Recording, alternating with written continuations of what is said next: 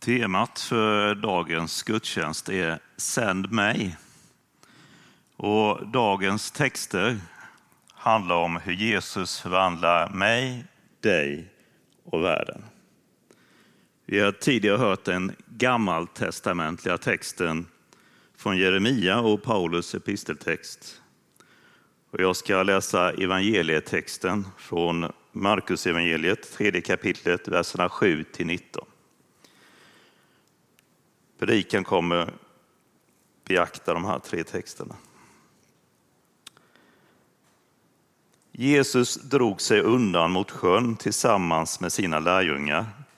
En massa människor från Galileen följde med, men också från Judeen, Jerusalem, Idumeen och från andra sidan Jordan och från trakten kring Tyros och Sidon kom människor i massor till honom när de hörde talas om allt han gjorde. Han sa åt sina lärjungar att ha en båt till reds så han slapp bli trängd av folkmassan. Han hade botat många och nu kom alla som led av någon plåga och trängde sig på honom för att få röra vid honom. Och när de orena andarna såg honom föll de ner för honom och ropade Du är Guds son. Men han förbjöd dem strängt att avslöja vem han var. Sedan gick han upp på berget och kallade till sig några som han hade utvalt, och de kom till honom. Han utsåg tolv som skulle följa honom, som han skulle skicka ut att predika och ha makt att driva ut demonerna. Och de tolv han utsåg var Simon, som han gav namnet Petrus, Sebedaios son Jakob och Jakobs bror Johannes, vilket han gav namnet Boanerges, det vill säga Oskans söner, Vidare Andreas, Filippus, Bartolomaios, Matteus, Thomas, Alfaios son Jakob, Tadaios, Simon Kananaios och Judas Iskariot, han som förrådde honom.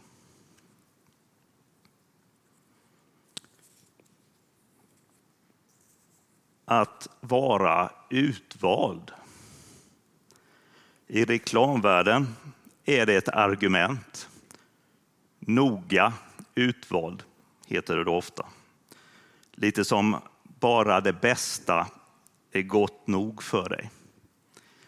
Lärjungarna var utvalda. Fast när vi läser om dem i Bibeln så framgår det att gruppen lärjungar inte var någon elit. Snarare var det lite som vem som helst. Och en av dem gav upp och förrådde Jesus. Utifrån Bibeln vet vi en del om vissa lärjungar som enskilda personer. Om några vet vi nästan ingenting alls.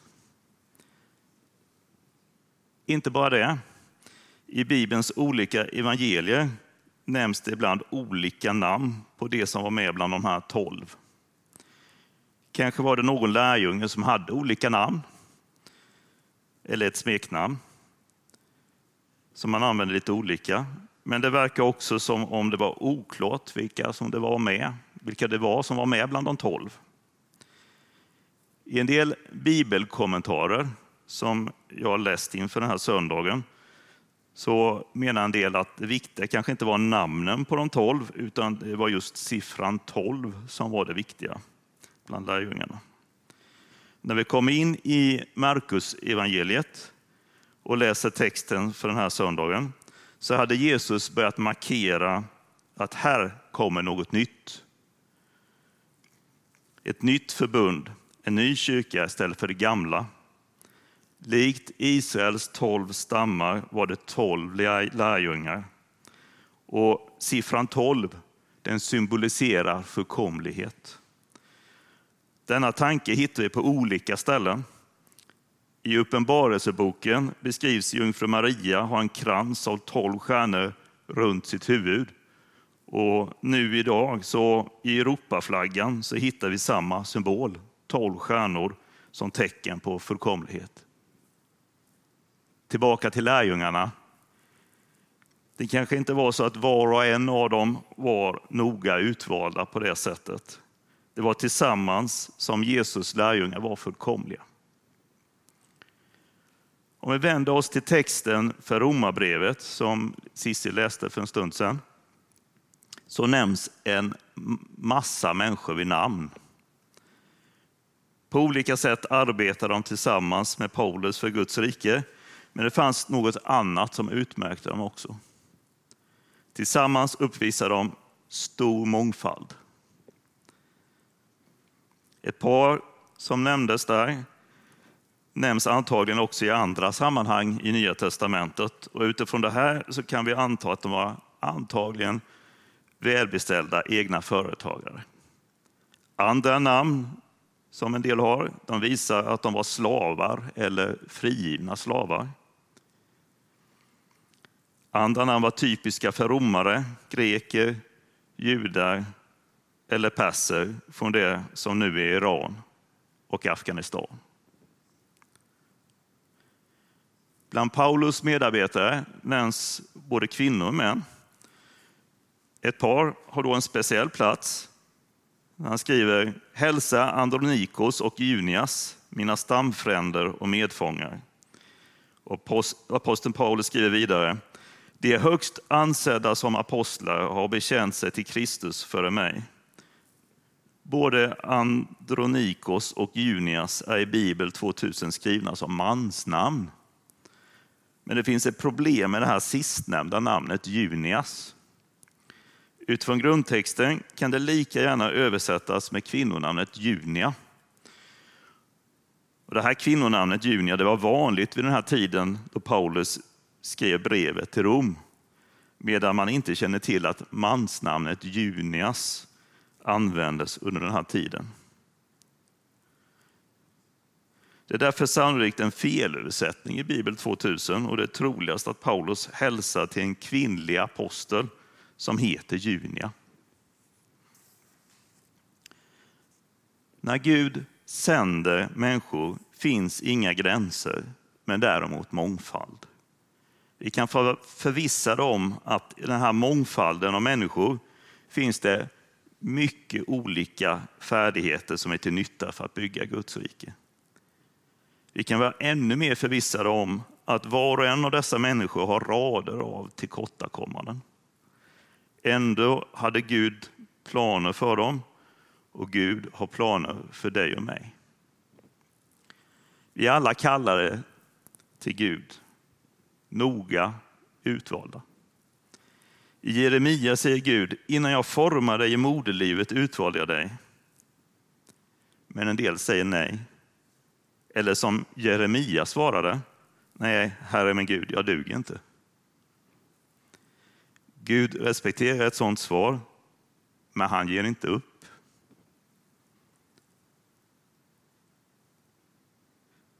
Gud sa till Jeremia, gå dit jag sänder dig, jag är med dig och jag ska rädda dig. Gud ger inte upp, men det är ett ömsesidigt åtagande. Med ditt Jesus, här är jag, sänd mig, så stiger Gud in i ditt liv. Utan att du ber till Gud kommer inte Jesus att förvandla dig. När jag gick i gymnasiet berättade en klasskamrat om en i hennes församling som blev kallad till missionär. Den blivande missionären skulle gå över gatan och då såg hon bokstäver i himlen som skrev Kongo. Min omedelbara fråga var vilket typsnitt Gud använde. Jag var lite layout-intresserad på gymnasiet. Ja. En sådan signal som den här missionären fick är ovanligt att få. Men för den som sagt Jesus, här är jag, sänd mig, sker en förvandling. Jesus förvandlar dig, mig och världen. Det är inte bara ord, inte bara en intellektuell tanke eller ens något som bara är naturligt. Det är en andlig händelse.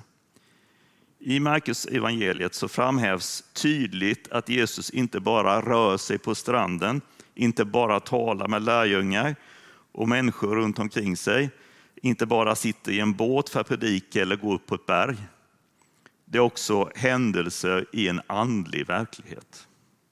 I Markus evangeliet framgår det att det finns en andlig dimension vid sidan av den fysiska. Jesus vill förvandla vår natur och vår ande. Ett möte med Jesus är en andlig händelse. Den berör hela dig, ande, själ och kropp. Det är inte bara du som förvandlar dig, du gör det tillsammans med Jesus. Det är inte Equmeniakyrkan Växjö som förvandlar dig. Vi i församlingen förvandlas tillsammans med Jesus. Det är Jesus som förvandlar mig, dig och världen. Bibeln beskriver hur Gud visar sin kärlek. Du kan vara viss om att Gud älskar dig för den du är. Men det är inte samma sak som att säga att du duger som du är. I sin avskedspredikan här i Växjö så sa pastor John Lindar att han aldrig hittat något bibelställe där det står du duger som du är. Gud vill istället att vi ska vara fullkomliga och att vi ska sträva efter fullkomlighet. Vi kanske inte lyckas här och nu. Många av oss håller det som troligt. Men det är dit vi vill. Med Gud så kan det vara lite grann som med föräldrar. Jag älskar mina barn som de är. Men det duger inte, jag ställer en massa krav på dem. Först ska de lära sig gå, sedan ska de lära sig sitta stilla, sedan så ska de lära sig prata och sen ska de lära sig vara tysta. Ja, lite skämtsamt. Men som förälder vill man inte att barnen ska stanna i utvecklingen utan att de tar till sig det liv de har fått av Gud. Gud vill inte att vi som kristna ska stanna och sluta att utvecklas. Det är inte en uppmaning att vi ska slipa av kanterna, att vi ska minska mångfalden och verkligen inte att vi ska öka enfalden. Det finns en djup vishet i mångfald. I Guds rike finns användning av våra olikheter.